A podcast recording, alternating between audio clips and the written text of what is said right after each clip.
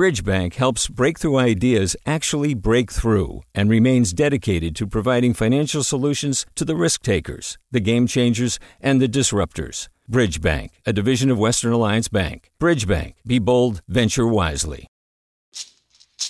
Hey, it's Glynn Washington from Snap Judgment. And if you love what you're hearing, and I know you love what you're hearing, please consider becoming a KQED member.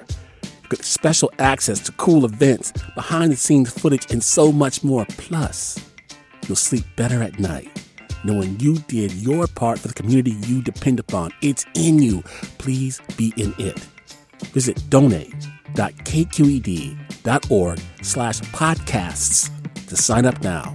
That's podcast with an S. Thanks. From KQED. From KQED in San Francisco, I'm Alexis Madrigal. All my friends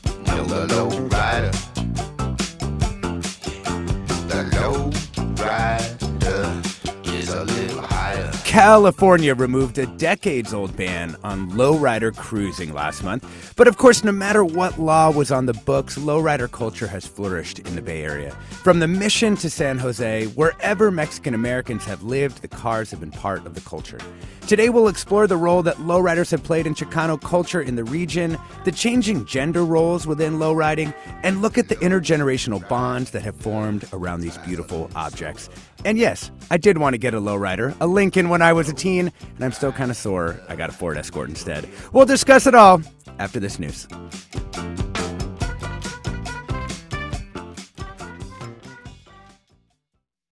Welcome to Forum. I'm Alexis Madrigal. Though it's been some years since I was a kid browsing through Lowrider magazine, lowriders still deeply appeal to me.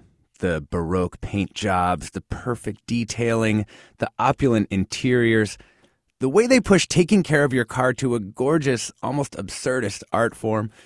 And I do think growing up in a rural place, they provided me with a connection with urban Mexican American life, however filtered it was through the particularities of this culture. So I am delighted to be talking the past, present, and future of lowriders this morning and what it's meant to generations of our people. Joined by John Ulloa, professor of anthropology at Skyline College, a member of Low Creations Lowrider Club, and host of the Lowride Worldwide podcast. Welcome, John. Good morning. Thanks for having me. It's a pleasure to be here. Yeah.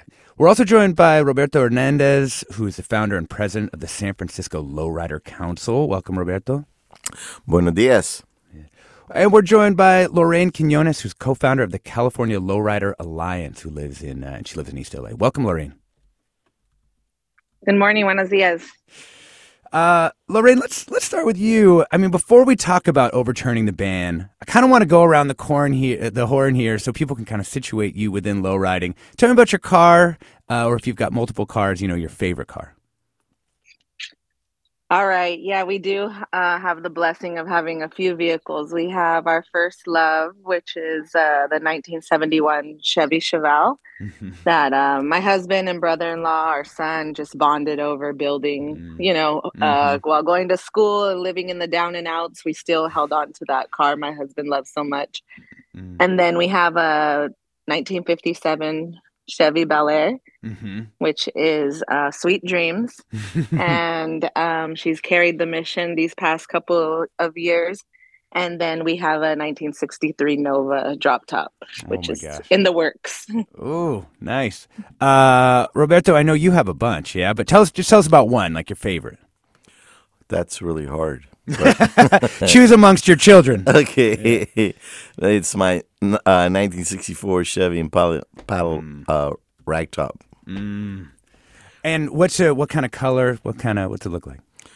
Her name is Creamy because I it's she's painted with the nice, creamy, beautiful um, color. I mean, that's a. I feel like at this point, that is the car that a lot of people kind of imagine when they imagine a lowrider now. Yeah, it's the BMW of lowriding.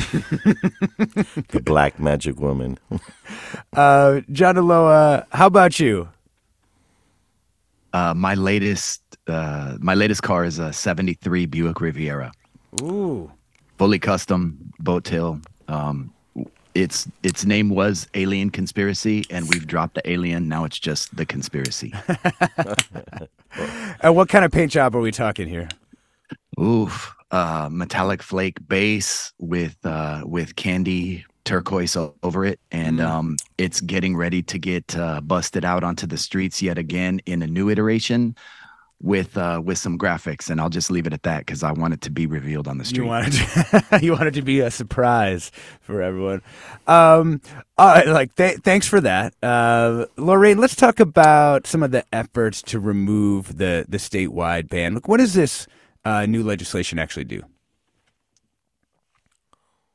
The efforts to repeal the ban statewide started locally, um, just from a wide range of people in their different communities facing a common struggle of having that right to cruise uh, particular areas that are uh, traditionally a space for lowriders to gather and cruising community to use the space such as Whittier Boulevard in East LA where we live. Mm-hmm. Um, so the efforts began there, just pockets of people doing the same thing, whether it was in the Bay Area or, you know, Southern California. We um, started making connections as we were fighting that fight and um, connecting through social media and then getting phone numbers and being a network of support and a space for you know a resource to come together and figure out how to do this. Um, and then it grew into you know the california lowrider alliance and other alliances all just joining forces together. Um, and so here we are today. So it's a collective effort. And the statewide um, bill that we have now will get rid of the ordinance that says no cruising zone or you're not allowed to cruise in you know a certain street it'll remove those ordinances throughout the state of california I mean, John, you couldn't really keep people out of the streets, right? So, what did the bans actually do when they were when they were in place? Well, I think that they were more of a deterrent or an attempted deterrent, but you have to understand. I mean, you're talking about a, a history that goes back decades. Um, you know, um, and and just you know, I'm in I'm in serious and very good company here, so I'm only going to speak for myself, and I will defer to my elders because Roberto was, you know, one of the tips of the arrow, and I want to I want to acknowledge that, and I want to call I want to name that like you know Roberto and and the work that he and the San Francisco Lowrider Council did here locally. I mean, they were at the tip of the arrow that took a lot of damage back in the day. But what I, what I would say from a historical standpoint is, you know, lowriding has ebbed and flowed just in terms of its mainstream popularity. And right now, I would argue that it's at its apex. It's the largest it's ever been. It's the most popular it's ever been. It's the most co-opted that it's ever been. um, by corporations and big media um, conglomerates. But I would say that those signs were attempted deterrents. But you know, I talked to a lot of people, and myself included, who cruised regardless of the fact that those signs were there. So I think that uh, you know, you know, Lorraine and uh, uh, you know was key in in getting a lot of this serious and heavy lift done um, statewide. There are a lot of people that have been involved, but uh, you know, we still have a lot of work to do for Yeah. sure. Yeah.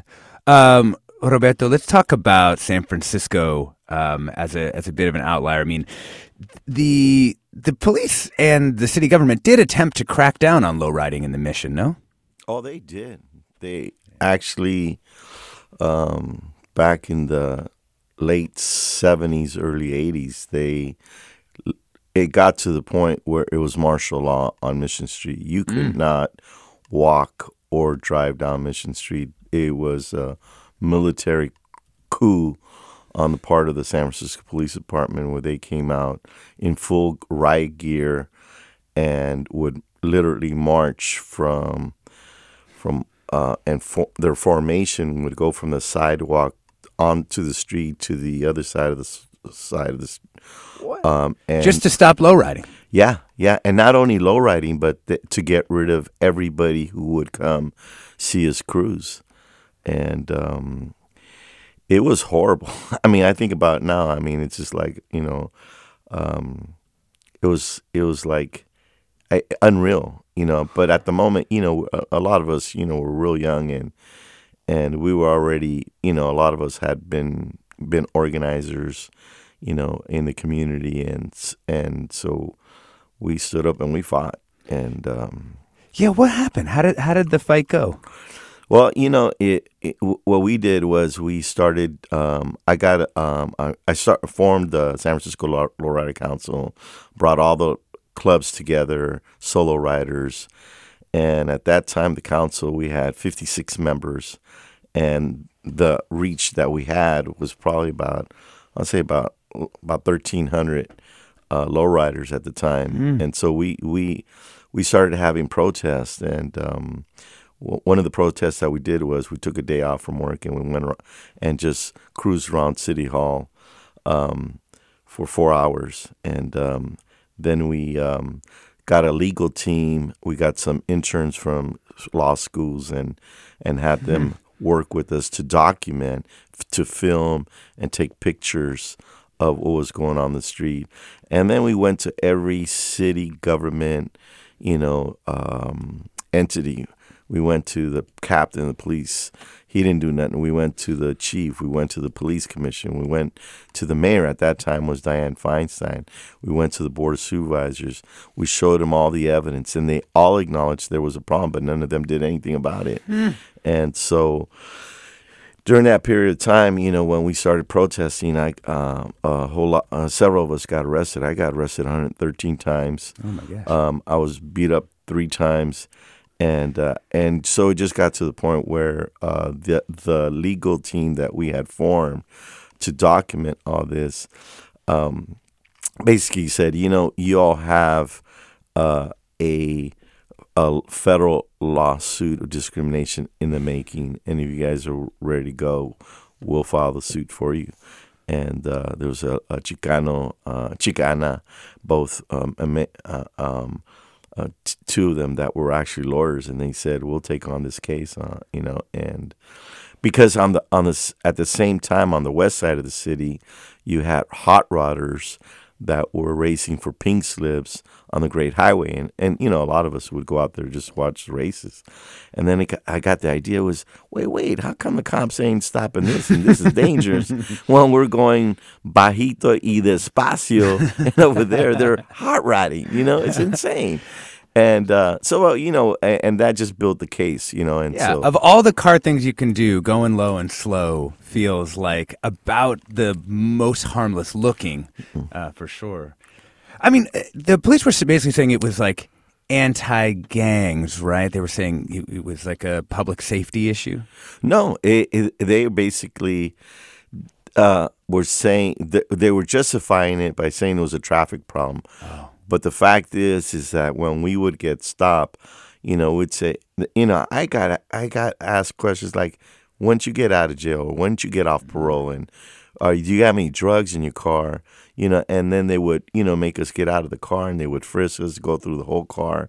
I mean, it was just racial profiling, mm-hmm. you know, mm-hmm. and that's what we were able to document that it was basically, it wasn't a traffic problem, it was racial pro- uh, profiling, you know, and, and so what we did on the traffic issue, right, we went up Broadway because at that time, San Francisco Broadway was like, it was a hot scene, Yeah. you know, at that time in the late 70s and early 80s. And so when we were down Broadway, we filmed all the traffic, right?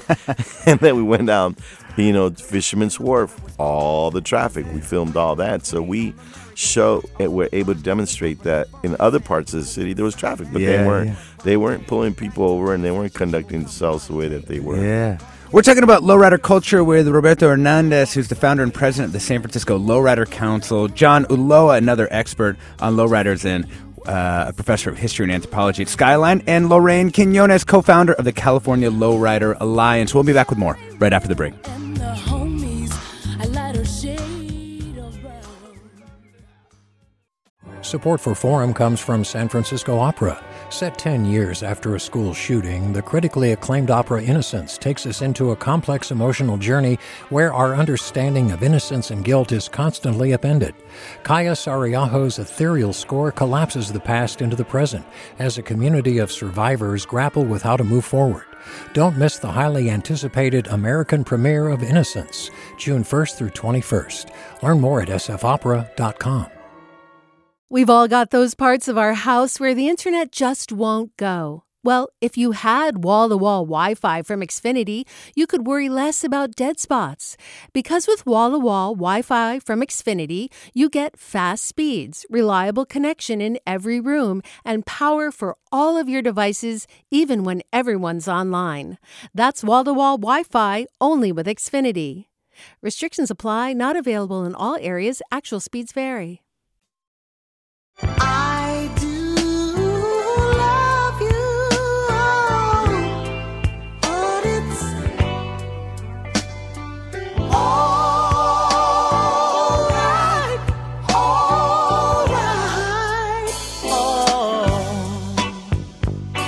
Welcome back to Forum. That was the song I Do Love You. We're talking about lowrider culture with John Ulloa, professor of history and anthropology at Skyline College.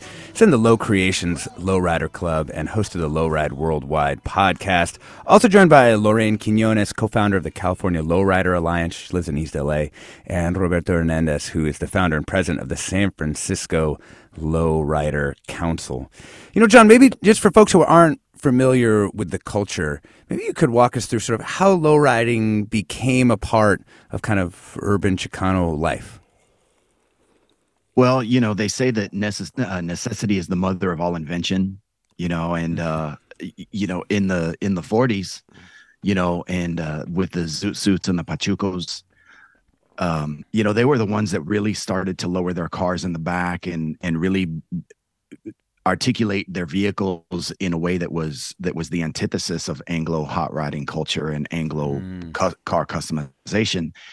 And um, you know, I would I would say that that all roads point back to the Pachucos. Um, you know, uh, all cultures want to uh, want to establish their creation myths.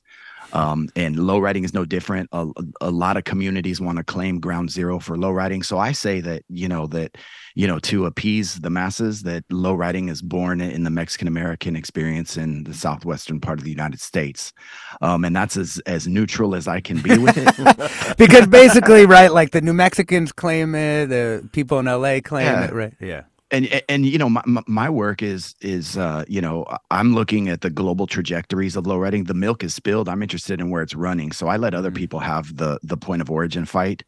Um but you know i mean look when when marginalized communities uh, you know have been silenced when there's when their histories have been eliminated or or or omitted from the textbooks you know people want to plant their flags. People want to claim um their history and and so i don't fault anybody for that and um and you know we're no different. So but you know i i, I like the pachucos but you know there's been you know there's been an evolution with low riding especially as you know trends have come and gone you know um the, the 70s low riding styles are back in a big way um you know and and you know again lowrider magazine had a lot to do with how how the the you know what was happening in other communities was uh was brought to to everybody. And so and you know lowrider magazine started in 1977 lowriding didn't certainly did not start in 1977 but you know um the significance of the work that Sonny Madrid and his team did with the establishing of lowriding magazine cannot be left out of the equation. I mean you said at the outset of the show that you know that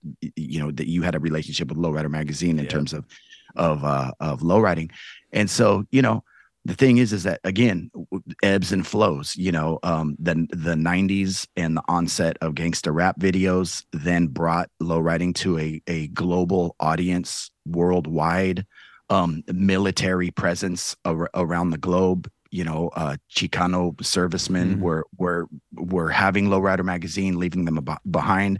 I interviewed lowriders in saudi arabia years ago and they were saying that you know that somebody from here from the united states brought lowrider magazine to saudi arabia and they they just went nuts over it. They were like we have to do this. Same thing happened same thing happened um you know in japan as well you know so uh, or i'm sorry i'm sorry brazil. Japan is a different thing but um you know so not only do we have like this history of low riding over time but then we have the global diffusion Right. of low riding which is super interesting to me Yeah. I mean, John, you have to imagine the scene, right? I mean, we had moved from Los Angeles when I was 10 up to rural Washington State. And so that was kind of like the one connection that we still had back to like urban Mexican culture was like you'd go to the grocery store and there would be like one magazine that had you know Mexican people in it, and it would be Lowrider, uh, which you know we could say other things about that, but that was the case, you know.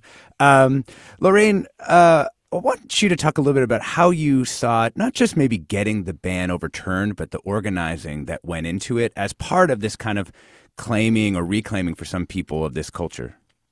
The organizing began with, uh, for me in East LA, with a change.org petition. Mm-hmm.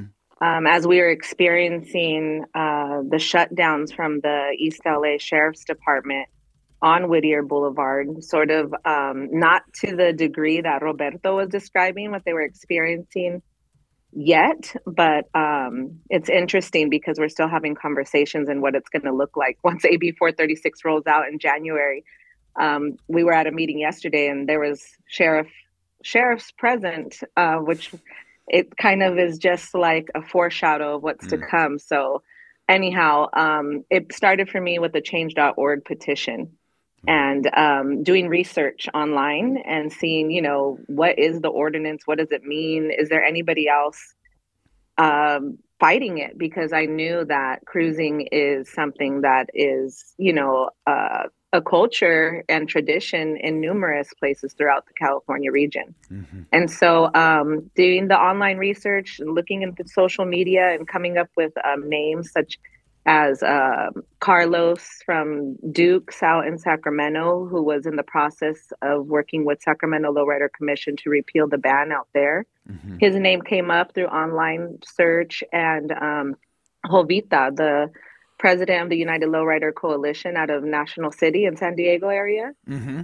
Um, so all these names were coming up, and I came across Roberto, John Ulloa, all these names where people were really uh, lifting up the value and the culture of low lowriding, not only here but worldwide, as John was stating, mm-hmm. and how significant it is for so many people, not only in California but you know throughout. It's global. And so the organizing started just with um, online research, a change.org petition, and, and word of mouth. Yeah. The old school word of mouth, hitting the streets, hitting the lowrider scene, and uh, bringing awareness of the ordinance and paying attention to the signage mm-hmm. and asking people what they think about it and um, tapping into the lowrider community yeah. to see how we can band together.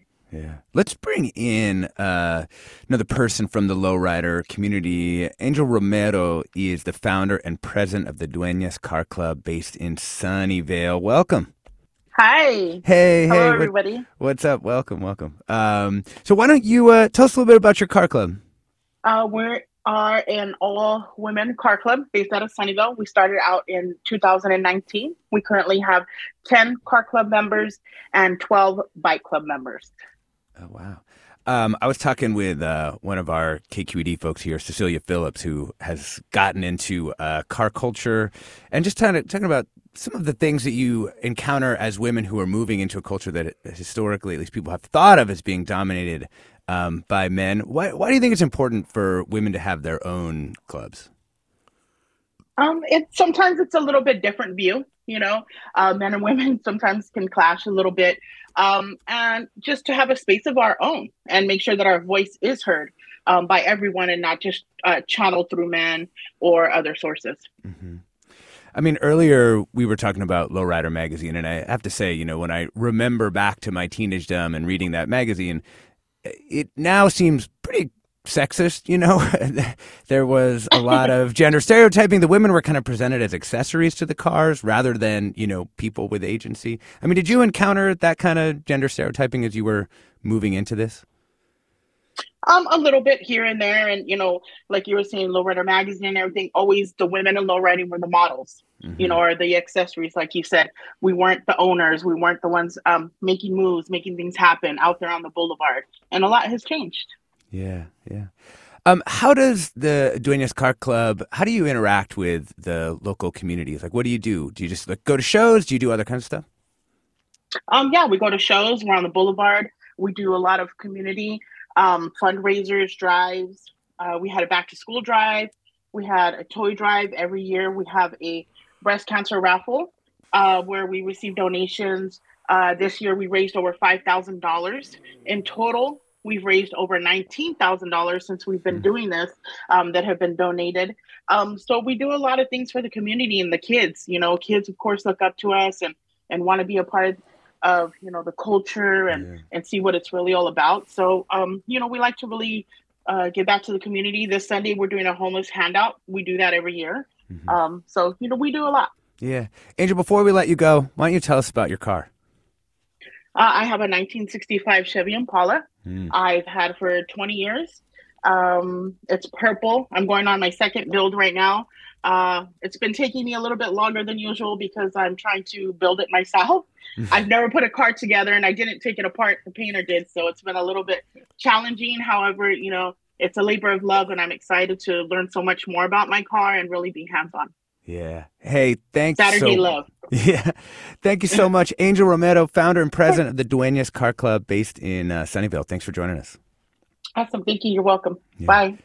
Hey, John, um, wanted to ask you about the role of car clubs. Obviously, you're in Low Creations, Rider Club. So let's start there. Like, why, why'd you join that car club? And what role do you think car clubs play in general in this world?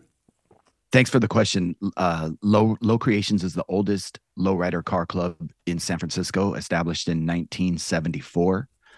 Um, founded by an African American lowrider, Derek Ward, the late Derek Ward. Um, the club has just deep roots, a lot of history in lowriding in San Francisco lowriding, in Bay Area lowriding. Recently recognized um, as a legacy club as really lowrider legends. But the reason why I joined Low Creations is uh, the club is what I call the Sly and the Family Stone of lowriding, um, because the club has always been diverse from its inception and really embrace diversity. So um, we're all multi-ethnic, multicultural, and at the end of the day, it's a great group of, of folks. And um, and I think that it, it was absolutely the right fit for me to join Low C. So I'm I'm a prou- proud member. I'm Yeah. the youngest. I'm the youngest member in in terms of I'm the most recent member. Um, but you know, um, I had offers to join a lot of clubs that are very very well known worldwide, and uh, Low C was was the Mm. right fit for me. Uh, Roberto, from you know your experience in, in San Francisco, um, have have low riding largely been a space of cooperation between black and brown communities that both enjoy this kind of car, or have there been conflicts over time? No, actually, it's been a point of unity uh, that has brought us together, and not not only black and brown, but also um, Asians. I mean, we've had, uh, and John was talking about uh, Low Creations Car Club.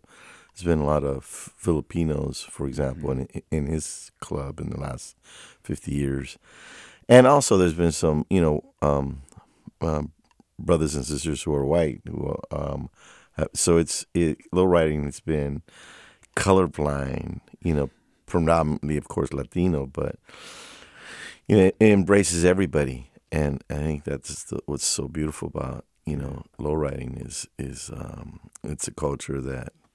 Um, especially other communities, man. They everybody loves it. It's I mean, they're beautiful. What can you say? Um, let's uh, let's bring in another uh, car club uh, person, AJ Noriega, founder of Chicana Dreams uh, from San Jose. Welcome, AJ. Good morning. Hey, AJ, how you doing? I want you to talk about because you're you're on the young side of this. Um, can you talk about growing up in a lowrider family? Like, what'd you like about it? I think um, the most um, beautiful thing that I saw growing up was just all the love that we had for each other and um, the siblinghood within it. Obviously, like you see these dope ass cars and the artwork, and you hear the music, and you you can't help but feel nostalgic and Oh no, AJ, we're gonna get you on the phone. I think your uh, your line is breaking up a little bit. I actually, you know, AJ mentioned the music, and um, maybe this is one is for you, John.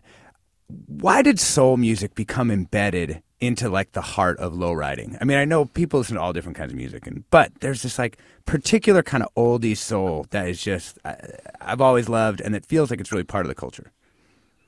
Yeah, you know, and and I've had this conversation with uh with Donnie Alonso, our our vice president in Low C, you know, and uh you know, there's a soundtrack to low riding. I think that you know when you know back in the day i remember you know my brother's 11 years older than me and and he had would have stacks of 45 oldies Wow. um and you know it was it was just you know things go together you know the the preparation of ironing the clothes to get ready to go out this you know kind of setting the mood as it were and um, you know, I mean, you could take it all the way back. I mean, you know, Lalo Guerrero, uh, Pachuco Suave, back to the Zoot Suit era. I mean, you know, you guys opened the show with War Lowrider.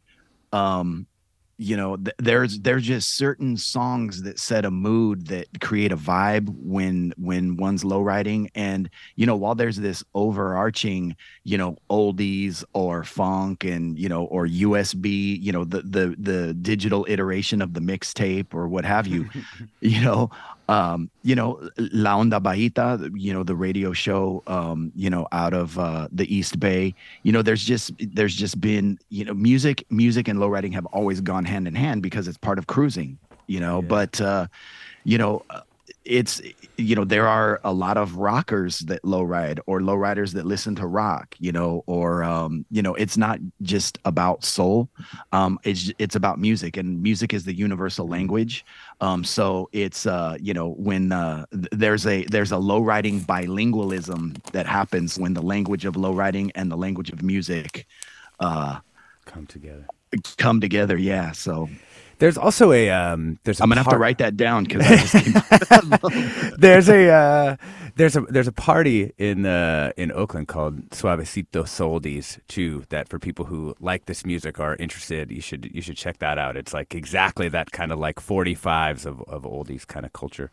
I just realized I haven't opened the phone lines. We want to hear from you. Are you uh, a lowrider? You can tell us about your car, what you love about it. What are your thoughts, your questions about lowrider culture uh, and cruising as it's developed over time? The number is 866 733 6786. That's 866 733 6786. You can email forum at kqed.org. You can find us on Twitter. You can find us on Discord. You can find us on Instagram. We're KQED Forum. Um, Roberto, did you just to stay on the music for one more second here? Did you come up in that kind of oldies music world, or were you listening to something else?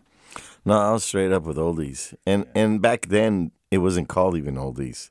Right, It, it was wasn't just that old, It was music we grew up with, and um, so when Smokey Robinson, you know, was, I mean, just that rom- romance, you know, Mhm. and so you you driving low and slow, and you put on that, you know, that you know Smokey tune, or you put on the Temptations or Mary Wells, you know, and then on Saturday, I remember having uh, getting up early and cooking and having the homies come over and we watched Soul Train.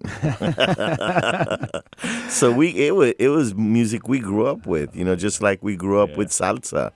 You know, at that time, you know, Tito Puente, Cel- Celia Cruz, and Ray Barretto and the Fania All Stars. So we, you know, it depending on what your mood is, you know, like at night, you know, on a Friday night, I'd be put on that soul music, you know. But when we cruise on like on a Sunday, you know, I'd be putting on, you know, some little bit of salsa, you know. Ah, love Joe, it. Joe Bataan.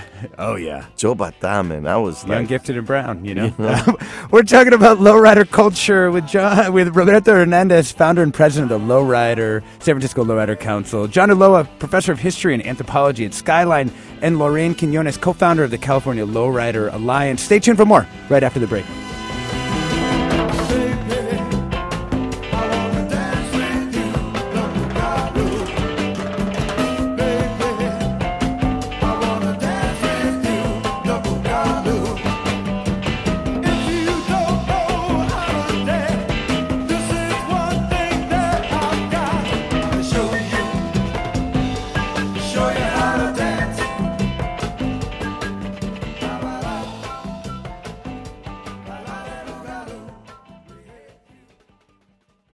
Support for Forum comes from San Francisco Opera. Set 10 years after a school shooting, the critically acclaimed opera Innocence takes us into a complex emotional journey where our understanding of innocence and guilt is constantly upended.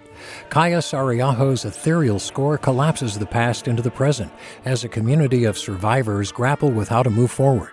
Don't miss the highly anticipated American premiere of Innocence, June 1st through 21st. Learn more at sfopera.com. We've all got those parts of our house where the internet just won't go. Well, if you had wall to wall Wi Fi from Xfinity, you could worry less about dead spots. Because with wall to wall Wi Fi from Xfinity, you get fast speeds, reliable connection in every room, and power for all of your devices, even when everyone's online. That's wall to wall Wi Fi only with Xfinity. Restrictions apply, not available in all areas, actual speeds vary.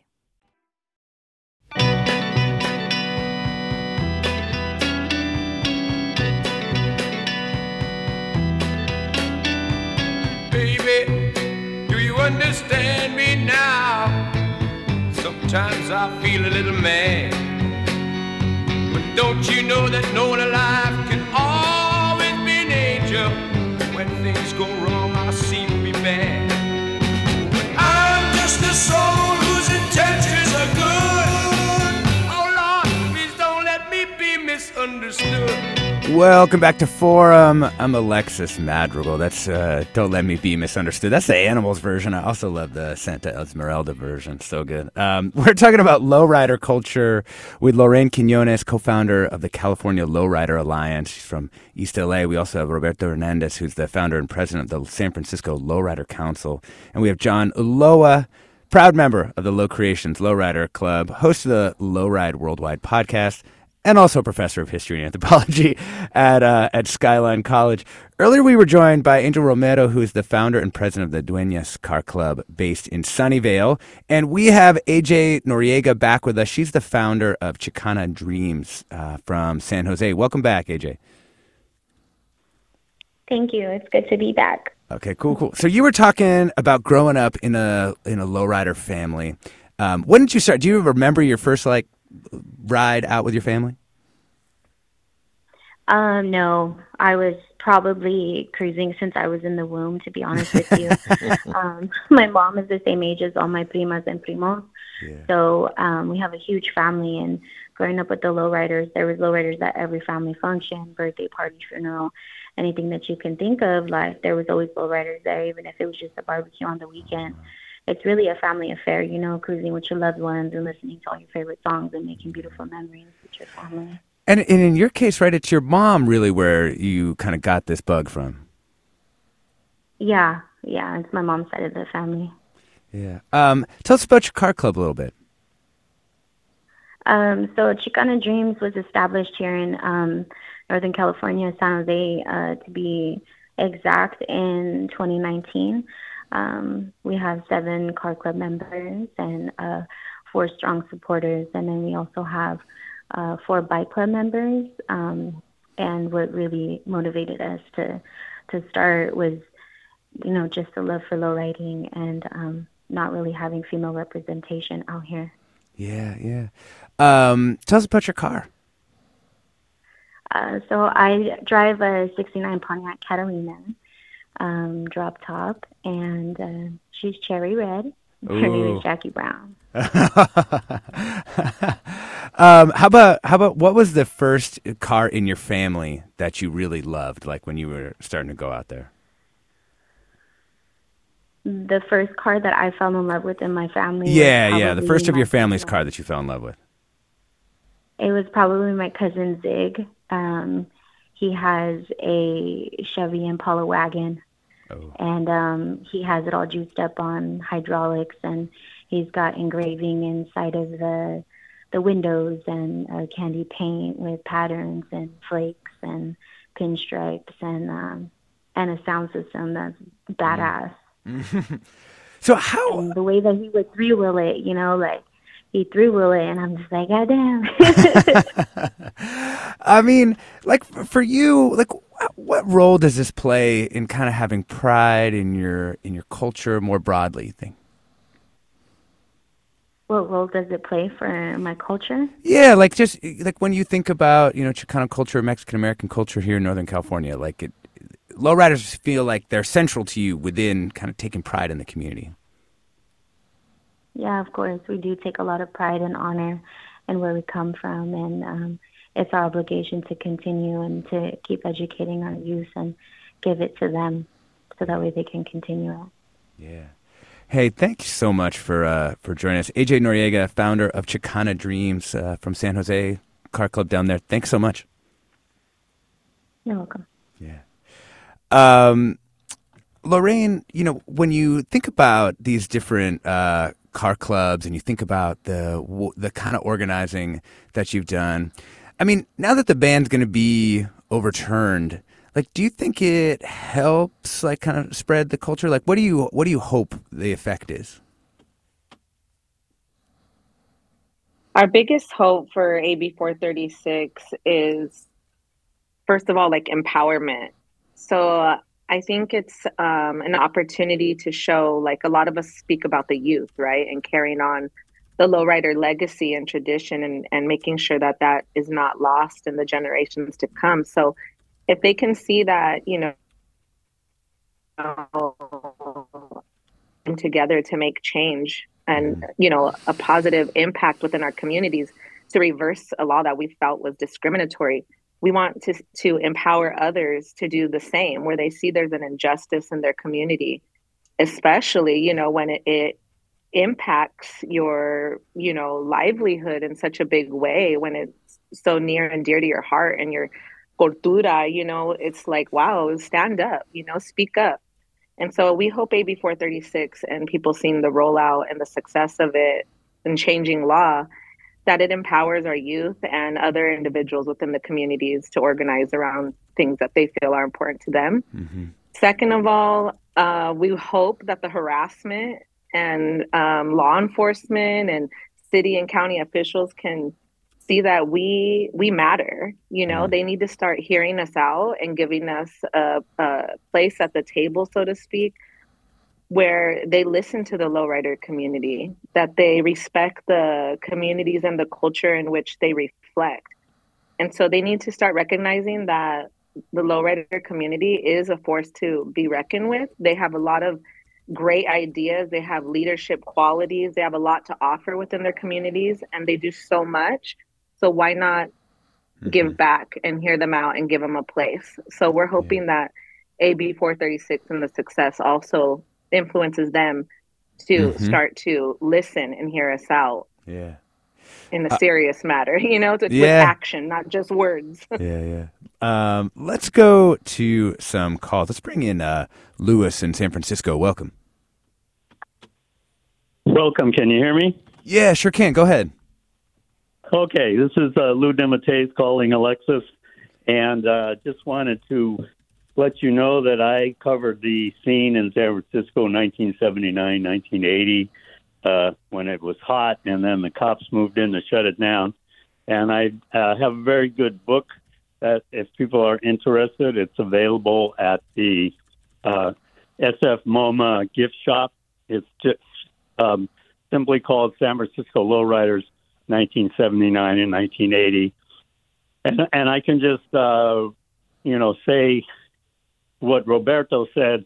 You know, in 79, it was a very cool scene and there was no violence. It was very festive. And then because of political pressure, uh, the city decided to shut down the scene. So uh, I was there to document that. And uh, also something very interesting. My daughter is a documentary filmmaker, Gabriela Dematteis, and she has done a film that I think people would really love. It's called Latina Low. It's called Inside the Latina Lowrider Car Scene. So this uh, short documentary is all about Latina lowriders uh, in the Central Valley, and that is available to stream from Vice Media. You can just do a search for that inside the Latina lowrider car scene, and you'll get a free stream of Yeah. this wonderful film. Oh man, Lewis, thanks so much. And um, I was just googling the the book, and I have to tell you, if you if you like late seventies, early eighties Chicano style, I mean, this is it is. There's some beautiful, beautiful black and white photos of the mission um, during that time. I mean, you're probably in some of them, Roberto. let's uh let's take one other uh, call here because we got somebody sneaking out from work. Just kidding, John in Hollister. Welcome. Hey, how's it going? Hey, good, good. Tell us your story. Well, I got into uh, lowriders um, first when I heard Easy E. He had that song um, "Boys in the Hood" and started off cruising down the street in my six four. so when I heard that, I asked my friends. I said, "What's a six four? And then they showed me, and uh, we lived in San Diego, so like we got to see lowriders all the time. But you know, growing up broke, we um, would try to sneak into the car shows, and you know, we would uh, look over the fence, and you know, just try to get a glimpse. And then finally, when you know we got the money, uh, I was able to buy a '73, and uh, it was from like uh, people that I went to church with, and you know, they were really gracious, and they made a, uh, a payment deal for me so I could pay it. And uh, you know, right away, as soon as I got it, I just started, you know, throwing stuff on it. I got wheels, I got tent, um, I got a, you know, a system put in it, and uh, I just loved it. And you know, everybody was looking at me, and they were like, "Hey, you should do this and this and this." And I loved how everybody would just come together, and they would start telling you things that you could do to your car, and then they would show you cars, and they would, you know, tell you stories. And um, there was a time where I just ran into financial trouble. So I um, was talking with one dude, and he was telling me, "Don't ever sell your car. Don't ever." You know, Reddit, he said, That's why Roberto has like 17 cars. Yeah. hey, you know what? He got his car on layaway. He got blessed.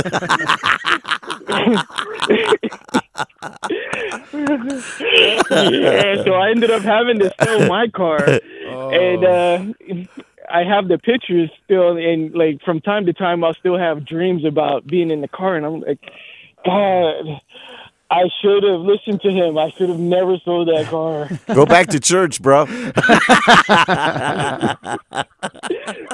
on, here, wherever you go to church. Let me Yeah, that's. Come on down, bro. I got a lowrider church in my garage.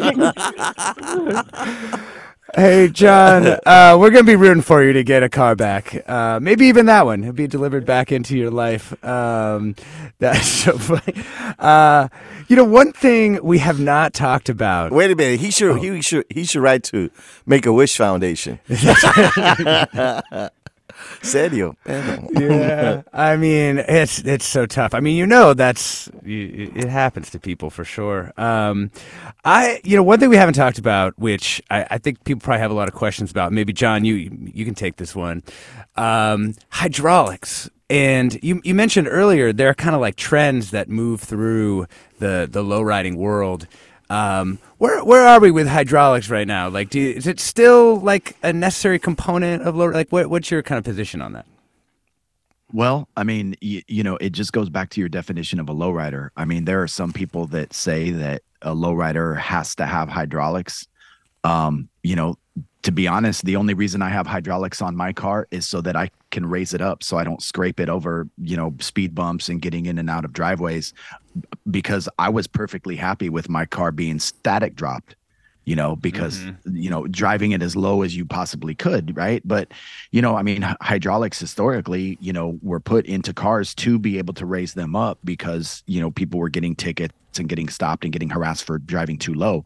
So the hydraulics were able to to lift the car up to a, a stock height you know um originally they were aircraft hydraulics meaning that they were surplused off of uh off of military aircraft. And so you know the, the ingenuity of being able to install a system like that and then be able to have it you know function um is i mean you have to you know to do this you have to become an engineer really and um and mechanically inclined um or you have to have you know have a, a good a, a good tow truck on Or a lot of money. Oh. or a lot of money or you know or or AAA right? Um so you know where we are now i mean you know hy- hydraulics certainly play a, a role in in low riding in different in, in different ways you know? I mean my my setup is what we call a lay and play it is literally just up and down. Mm. No frills nothing fancy you know? And then there's people that like to three wheel and there's people that like to clown and there's people that like to hop right? And so mm-hmm. you know that requires more juice and and more power. And so you'll you know th- th- these folks will pop their trunks and you'll see a trunk full of batteries. And all of that uh, allows someone to to hop um, to hop a car, you know, and then it gets competitive, right? There Right. there are are hopping contests at shows. There's there are people that hop in the street for money.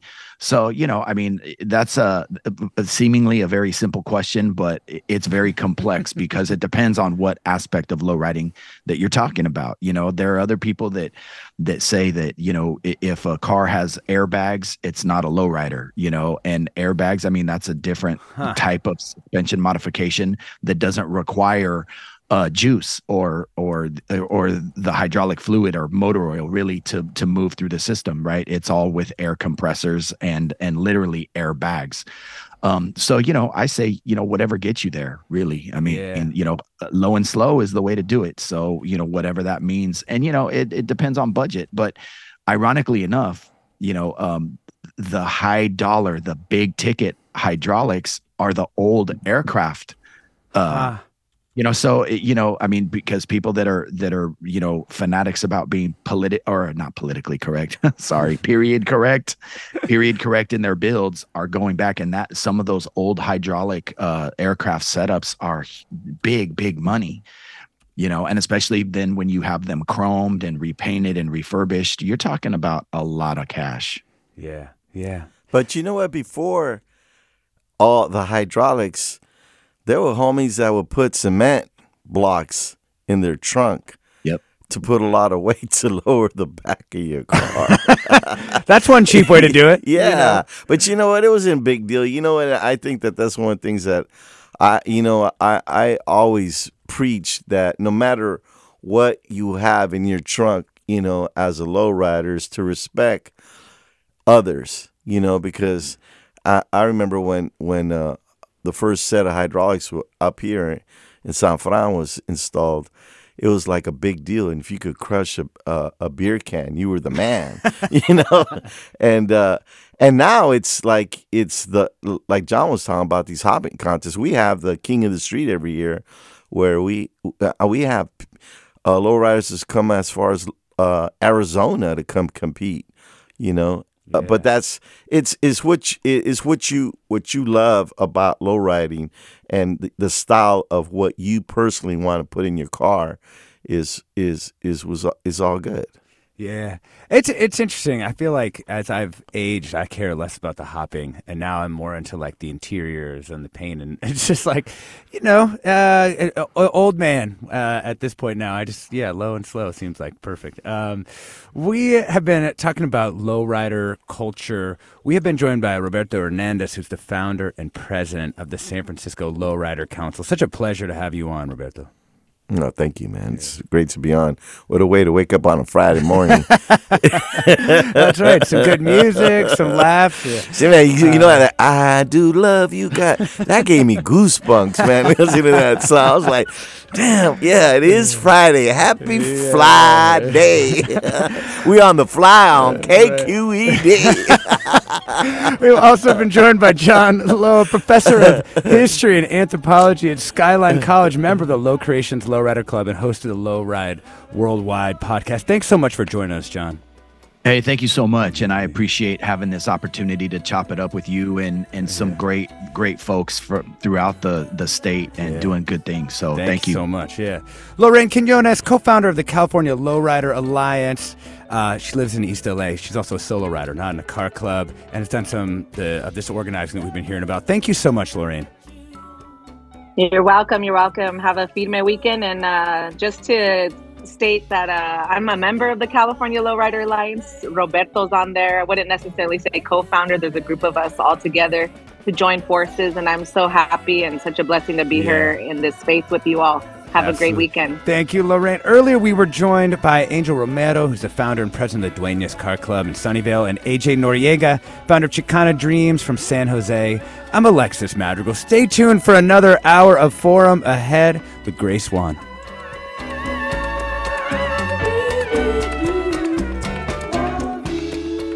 Funds for the production of KQED's Forum are provided by the John S. and James L. Knight Foundation, the Generosity Foundation, the Germanacos Foundation, and the Heising Simons Foundation. Support for Forum comes from San Francisco Opera. Set 10 years after a school shooting, the critically acclaimed opera Innocence takes us into a complex emotional journey where our understanding of innocence and guilt is constantly upended. Kaija Saariaho's ethereal score collapses the past into the present as a community of survivors grapple with how to move forward. Don't miss the highly anticipated American premiere of Innocence, June 1st through 21st. Learn more at sfopera.com. We've all got those parts of our house where the internet just won't go. Well, if you had wall to wall Wi Fi from Xfinity, you could worry less about dead spots. Because with wall to wall Wi Fi from Xfinity, you get fast speeds, reliable connection in every room, and power for all of your devices, even when everyone's online. That's wall to wall Wi Fi only with Xfinity. Restrictions apply, not available in all areas, actual speeds vary. All over the country, We need to improve reading in Wisconsin. schools are changing the way they teach reading. I'm calling for a renewed focus on literacy. We have gotten this wrong in New York and all across the nation. And it's happening because of a podcast. I think your podcast has changed my life. And I'm going to share this podcast with everyone I meet. Sold a Story investigates how teaching kids to read went wrong. New episodes of Sold a Story are available now.